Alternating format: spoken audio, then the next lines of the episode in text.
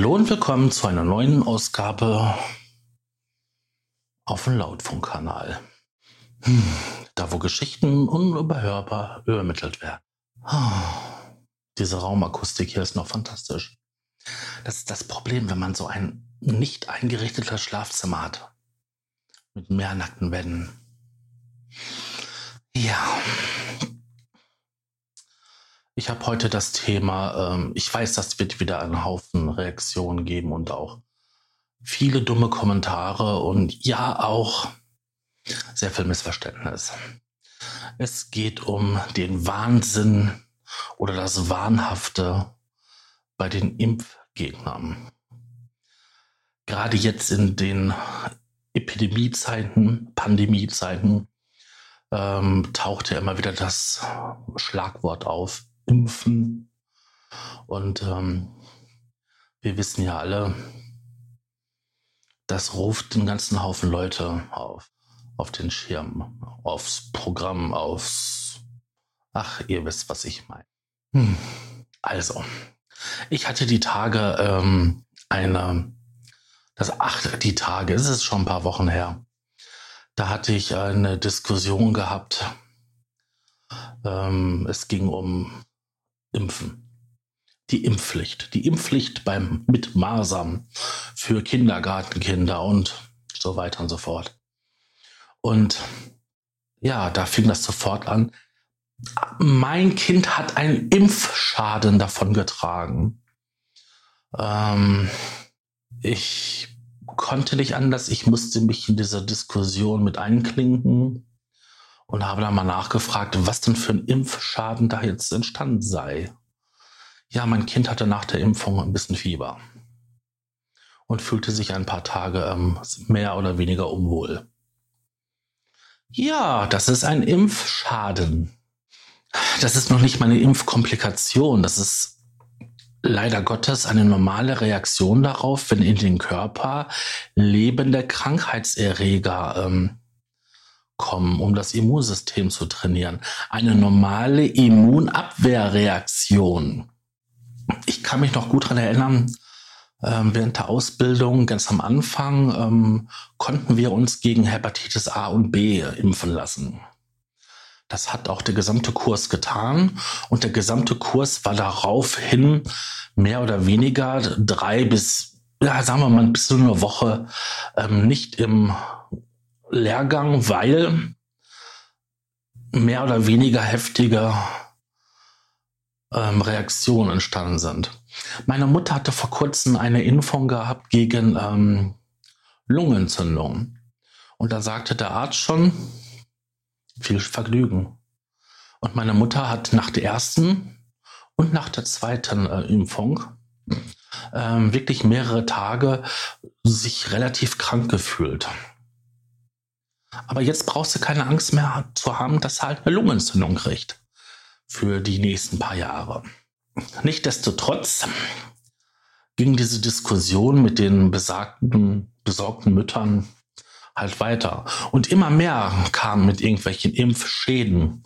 Es wird ja noch nicht einmal davon gesprochen, dass es halt, dass es den Kindern danach halt ein paar Tage schlecht ging. Nein, es ist sofort immer ein Impfschaden. Wenn man sich jetzt mal die Statistiken anschaut und vor allen Dingen auch mal so anschaut, was, was wird als Impfschaden klassifiziert, dann sind das so Sachen wie bleibende Behinderungen aufgrund einer ähm, Hirnhautentzündung, ähm, irgendwelche anderen organischen Probleme wie halt Entzündung des Herzen und dadurch halt ähm, eine Herzschwäche. Und das sind aber total wenige. Weniger als zwei Prozent. Weniger als 0,2 Prozent, die das bekommen. Im Gegensatz zu einer normal durchgemachten Masererkrankung. Weil da können das 20 bis 30 Prozent sein, die danach eine Hirnhautentzündung bekommen. Und davon haben zwei Prozent bleibende Schäden als ich das vorgetragen habe, hat man mir halt mh, hm, vorgeworfen, ich wäre ja nur ein Mann, ich hätte keine Kinder und ich wüsste sowieso nicht, wovon ich rede. Mein Argument daraufhin war gewesen, die heutige Unfallchirurgie, die ist so gut, dass ich beim Motorradfahren oder beim Autofahren mich nicht mehr anschneide oder auch keinen Helm mehr tragen muss. Denn wenn mir was passiert, flicken die mich eh wieder zusammen. Das hat keiner verstanden, dieses Bild.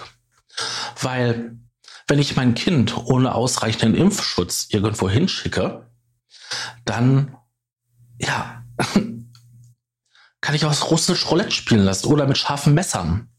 Da läuft auf dasselbe hinaus. Das ist total das Risiko. Und wenn es doch dieses Mittel, diese Möglichkeit der Impfung gibt, warum soll ich das denn nicht nutzen? Außerdem, und das kommen wir zum springenden Punkt, spricht man ja von der Herdenimmunität in Anführungszeichen. Diese Herdenimmunität, davon spricht man, wenn so 80 Prozent, 90 Prozent der Bevölkerung eine natürliche ja, Immunresistenz haben, also quasi gegen den Krankheitserreger resistent sind. Wie erreicht man das? Entweder hat man die Erkrankung selber durchgemacht oder man wurde geimpft. Es gibt aber immer wieder Kinder oder auch Menschen, die Probleme mit dem Immunsystem haben. Entweder reagiert das so heftig, was bei jungen Leuten durchaus passieren kann. Daher kommen auch Allergien übrigens. Oder das Immunsystem ist so stark beeinträchtigt, dass man von einer Immunschwäche spricht. Diese Menschen können nicht geimpft werden. Und um die zu schützen, die sowieso nichts dafür können oder sich auch nicht schützen können, sollte man impfen. Und das gleiche Spiel haben wir jetzt bei, der, bei dieser Corona-Krise. Covid-19. SARS-Covid-19, um das genauer zu sagen. Da haben wir dasselbe Problem. Wir haben noch keine Immunität. Wir haben keine Medikamente, die gegen die, ja, wie soll man sagen, Symptome helfen. Und wir haben keinen Impfstoff, den wir uns geben können, damit wir eine Immunität aufbauen können.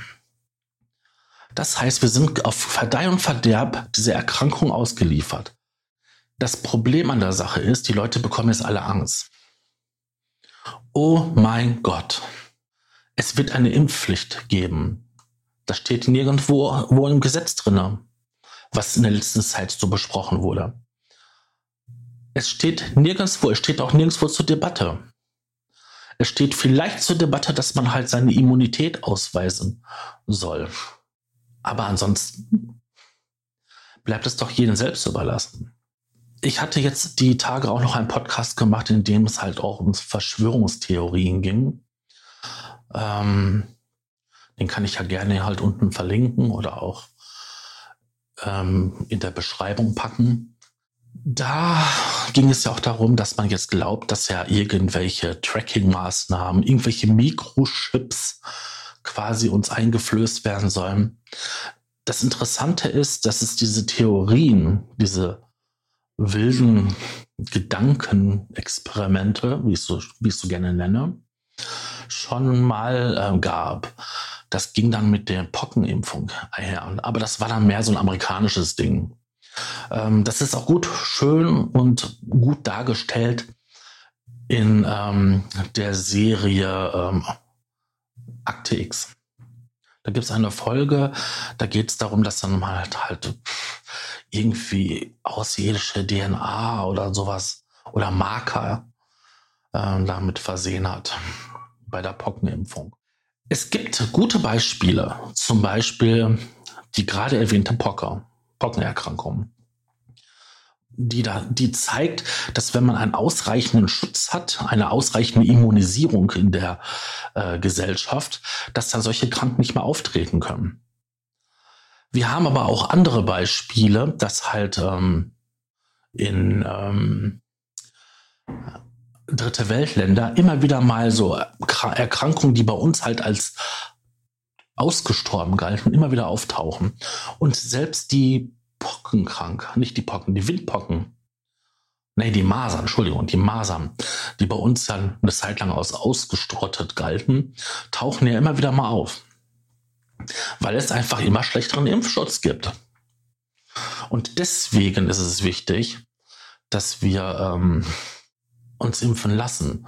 Und wenn es nicht anders geht und wenn die Eltern es nicht einsehen, dann muss man halt eine Pflicht machen, weil ansonsten dürfen die Kinder nicht in den Kindergarten. Das ist meine Meinung. Das ist aber auch die Meinung vieler anderer. Es geht einfach darum, so wie wir jetzt in Zeiten der Pandemie alle zu Hause sitzen und möglichst wenig mit anderen Menschen zu tun haben sollten, um uns alle gegenseitig zu schützen. Es gibt Masernpartys, wo Eltern kranke Kinder mit gesunden Kindern spielen lassen. Das muss man sich mal vorstellen. Das ist genauso, als wenn ich halt einen geladenen Revolver auf so einen Kindergeburtstag so anstatt Topfschlagen in die Mitte reinlege und sage, spiel mal damit. Irgendeinen wird schon treffen. Ich weiß, das ist ein ziemlich drastischer Vergleich, aber so ist das. Solche Kinderkrankheiten, so niedlich wie sie auch alle klingen mögen, Mumps, Röteln, Windpocken, Ziegenpeter, die können alle echt drastisch sein. Ich kannte meinen Opa nur mit einem Spezialschuh. Und irgendwann später habe ich erfahren, dass der als Kind Kinderlähmung hatte. Heutzutage wird jedes Kind deswegen geimpft. Mein, mein Opa hatte Kinderlähmung gehabt als Kind. Ich meine, okay, das ist auch noch eine ganz andere Generation. Aber der hat ein Leben lang einen Schaden davon gehabt. Heute muss kein Kind an Kinderlähmung leiden. Und wir haben alle vergessen, wie das ist, wenn man Kinderlähmung hat. Dass man dann auch beatmet werden muss. Früher gab es diese eiserne Lunge, so einen schön großen Stahlzylinder, in dem man mit dem ganzen Körper drin steckte bis auf den Kopf. Eine Dichtungsmanschette um den Hals herum und dann wurde in der Kammer immer wieder Unterdruck und wieder etwas Überdruck produziert. Unterdruck und Überdruck, damit die Lunge atmen kann. Solche Bilder gibt es heute nicht mehr. Vielleicht noch in ganz merkwürdigen, armen Dritte Weltländern. Aber das ist eine Konsequenz daraus. Und es war doch nur eine Kinderkrankheit. Als Erwachsener sind zum Beispiel manche Kinderkrankheiten echt übel. Als Kind steckt man sie so relativ gut weg, wenn es keine Komplikationen gibt oder bleibende Schäden. Als Erwachsener ist man meistenteils schwer krank. Und wenn ich nicht geimpft bin und mein Kind nicht geimpft ist und so ein Kindergarten ist zum Beispiel eine wahre Bakterien, Brutstätte und Schleuder. Das sehe ich jetzt auch bei meinen Neffen. Und das habe ich auch damals gesehen bei meinen älteren Neffen. Die kommen ständig mit irgendwelchen Krankheiten nach Hause. Dann setze ich mein Kind und mich einer Gefahr aus. Und das muss nicht sein. Ja, jetzt rede ich schon wieder 14 Minuten. Und ähm, hätte es eigentlich irgendwo, das hätte auch ein Thema für, für die Abschweifung als Podcast sein können. Aber nee, das ist ähm, heute mal ein Blogbeitrag und ein Video. Natürlich gibt es das auch als Podcast zu hören, aber das ist ja nur ein Nebenprodukt. Ich bedanke mich fürs Zuschauen bzw. fürs Zuhören und ähm, sage Tschüss, euer Sascha.